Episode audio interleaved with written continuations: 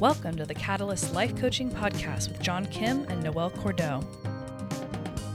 If you're inspired to begin your own life coaching practice or just want to learn a little bit more about what it's all about, visit journey.co. That's J R N I.co for more information. Your adventure awaits. Hey guys, on today's episode, we're going to talk about loneliness and how to coach someone through loneliness, which is becoming an epidemic. Noelle, good morning. Good morning. How are you? I'm doing well. So let's talk about loneliness and why it's become such a big thing today. Yeah, absolutely. Lots of reasons. The disintegration of communities where people are not uh, paying attention as much to what happens in their local towns, their hometowns. They don't know their neighbors. They go to work and come home. Mm-hmm. And of course, social media and technology is a major contributor towards loneliness and isolation. And so, why is social media contributing to loneliness? So, how, how's that how's that occurring? So it's social media and it's also technology, computers, cell phones, all of the things that make us feel connected but don't really give us the true nutritional boost that comes from one on one human contact. Right. I can explain this a little bit further. So, whenever you receive an Instagram ding or a Facebook like or a text message, your body produces dopamine, which is the first component of healthy one on one human connection. Unfortunately, with technology, it simulates social connection, and we lack the follow through of serotonin that takes place when we're meeting with real people in real life, one on one. And so you're kept with this dopamine hit in this constant state of wanting another fix of connection through technology, and you're never actually getting the serotonin regulator, which completes the process and makes us feel safe, whole, seen, understood, and secure. Yes, hundred percent. And also, I, I, I think you know if you're always ordering delivery and you get used to that, you're not going to want to actually put your clothes on and go out to eat at a restaurant. And think, so true. Yeah, and I think with social media, because there's just you know there's apps for everything, it's making us um, lazy in a way, uh, and also especially the new kids coming up, they're not getting tools to actually make eye contact and you know go up to people and ask them out on dates and just engage. That human exchange is is is just becoming so different. I'm so glad you brought up eye contact because that was that is part of the thing that I really wanted to talk about today. Mm. There is a great article that came out in the Harvard Business Review called The Social Muscle. And for me as a coach, it was really eye opening because I had this assumption that when people are lonely, a way to coach them through it is to say, hey, just get out more, uh, right. build your social network, make more connections. And what I learned is that that's actually not true. Well, also, if you just say that, they, they, are going to struggle with doing it. with the doing it. Yeah, a hundred percent. So when people are feeling lonely and they're feeling socially isolated, um, what actually helps is psychoeducation on how your brain and how your body works. Mm. And and what actually works really surprised me. Um, so, number one, it's important to understand that feeling lonely has a snowball effect and can also be contagious to those around you. Oh, interesting. A hundred percent. And when you're feeling lonely, your body is on high alert for social threats. And so your nervous system is engaged. And this compounds the feeling of loneliness and causes people to retreat further and makes these feelings of isolation just become like walls.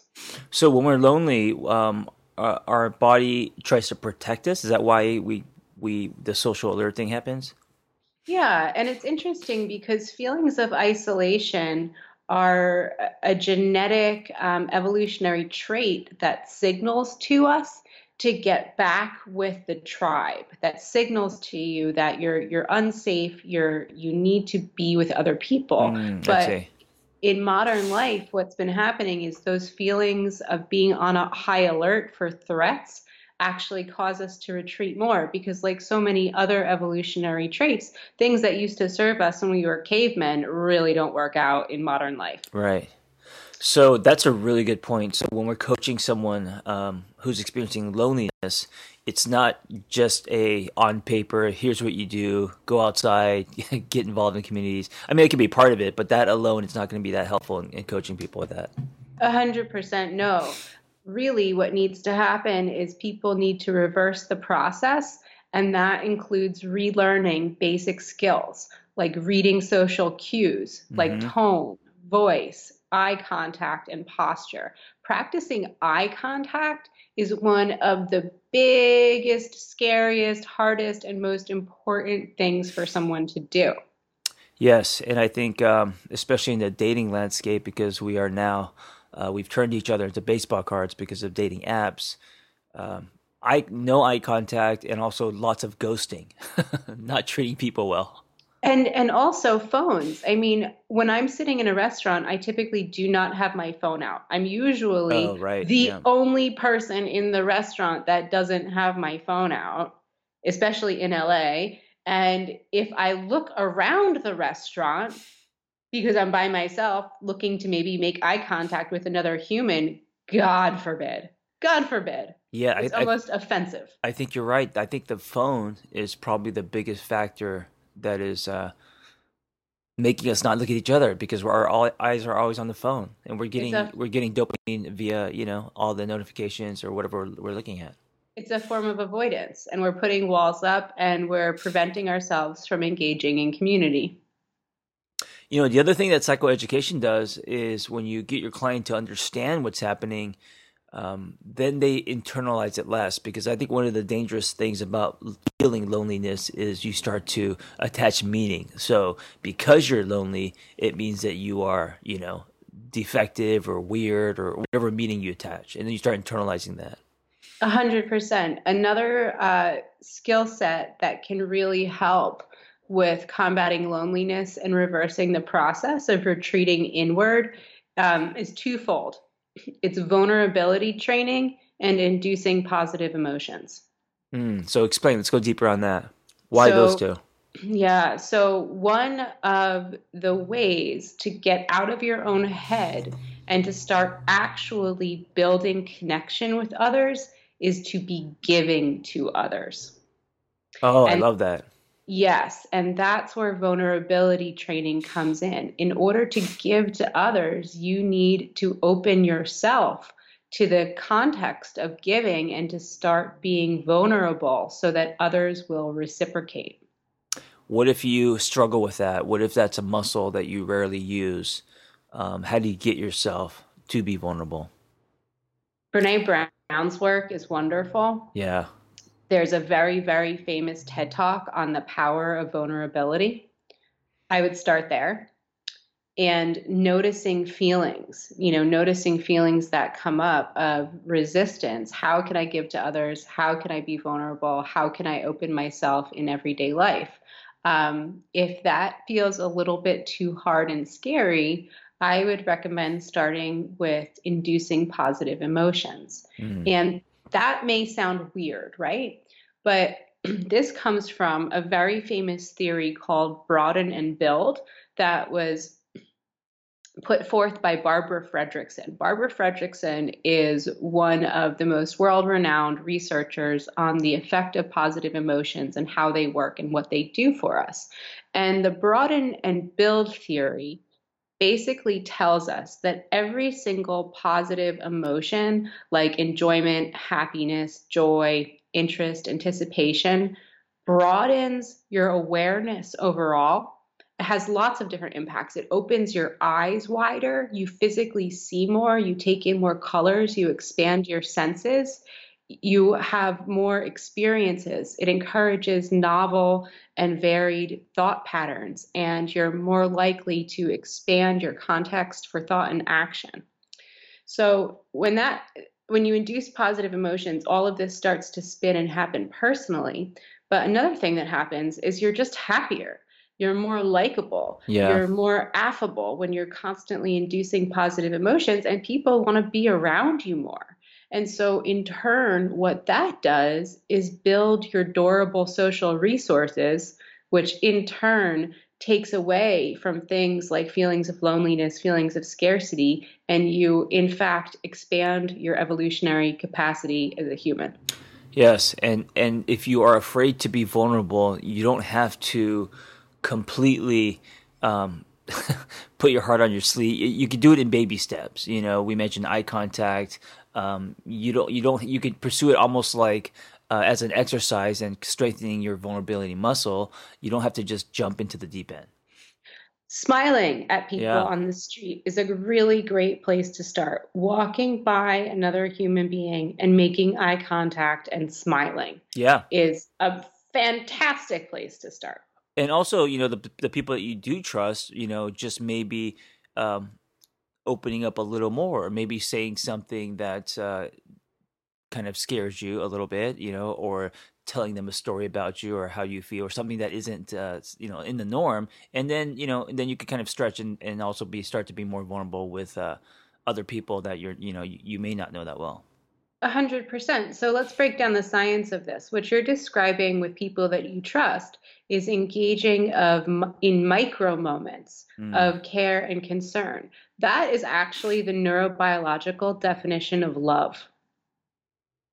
And these micro moments build up like vitamins in our lives Mm. and they create this essentially feeling of love, which is the supreme human emotion that basically allows you to draw out of self absorption and tune into others.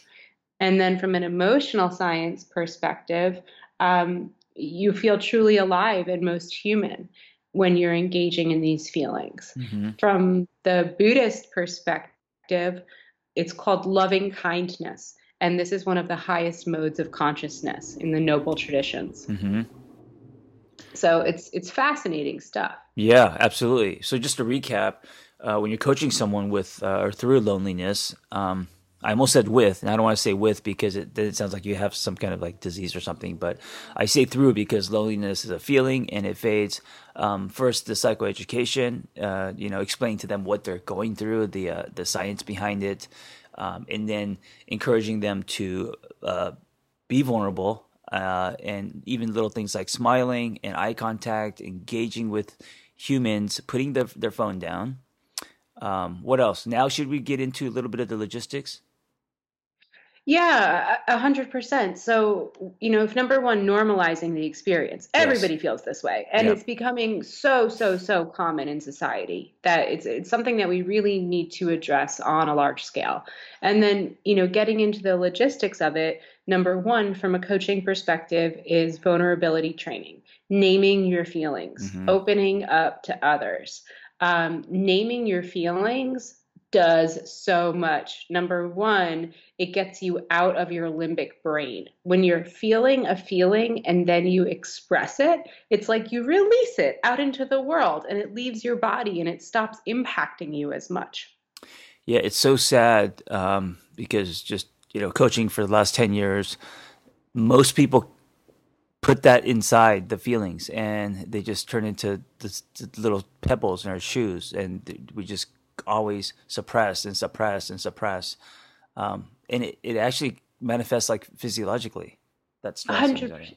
It does. And naming, you know, a lot of this stuff that we're talking about, you can start with just yourself. Mhm. Even if you're just naming your feelings either out loud to yourself or naming your feelings in your head. I feel angry. I feel sad. I feel frustrated. Um, you will release those feelings like butterflies into the world.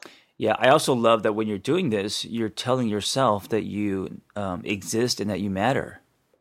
Yes, a hundred percent. It's validation across the board. Yeah. And then when we're talking about connecting with others in a vulnerable way and essentially engaging in loving kindness and giving to others, that can be as simple as giving a compliment to a stranger. I Yes. love, you know, I love your shirt. I love your Mhm. dress. I love your shoes. You look great today. Thank you so much for that coffee. I hope you have an awesome day. All of that stuff is giving to others so that they will reciprocate back to you. And that's mm-hmm. how you build those micro moments of connection. Yes, I love the word uh, build, building connection. Um, you know, the the the good news about the internet though is it has allowed us to um, jump into communities Yes, jumping so, into communities and then getting brave and following it through yeah. with actually meeting people in real life. Yeah, so almost like this idea of using the internet to um, as almost training wheels to jump into communities and uh, and search and, and engage online, and then you know the follow through, which is then you know meeting in in real in real life person. And that can be so scary for people but I think one of the things that we've learned through our organization is that it's actually pretty freaking magical. Yeah, I think it's where the magic happens is when you actually engage in real life. So, for those of you who don't know, uh, John and I run the Catalyst Coaching Collective. We have 500 coaches as part of our organization. We different Facebook groups that have thousands of thousands of people in them. We have a lot of folks that connect through Instagram. And we travel all around the country and have retreats and meetups so that our coaches and the people who follow our organization can meet in real life and build on the friendships that they formed through our coach training program. And it has become what a lot of people describe as their chosen family. Yeah. Yes. And the um, Noelle's been yeah. on one recently, uh, and I've been on many and uh, you know it's like when when I when I kind of pull back and, and watch them observe, it almost feels like uh, they're going to some kind of uh, summer camp slash reunion, or like they've they've been uh, friends forever. Like that manifests in behavior, connection, and energy, and it's it's really mind blowing. It is mind blowing, and it's so incredible the level of comfort that exists. And you know when you have 150 life coaches in a room it's vulnerability city. Yeah. i mean everybody is sharing their feelings supporting each other encouraging each other. And so if you're thinking about each of those micro moments of connection as the neurobiological foundation of love what happens in those rooms is literally quite literally the manifestation of love. Yeah guys, I've uh, experienced tons of loneliness uh, about 10 years ago, and I was just living life kind of uh, in my head and by myself. And I, I know what that feels like. It felt like I was just kind of existing, it didn't feel like life. And then in the last seven or eight years, I put a lot of effort into uh, participating communities and, and making friends and all of that. And it's really changed my life. So if you are struggling with loneliness, um, you could join our community, get out there. Uh, if you're coaching someone with with loneliness, uh, play this back and listen to um, this process on how to coach someone, and let's make the world a, a less lonely place. Indeed, great message. Thanks so much, John. Thank you. Be well.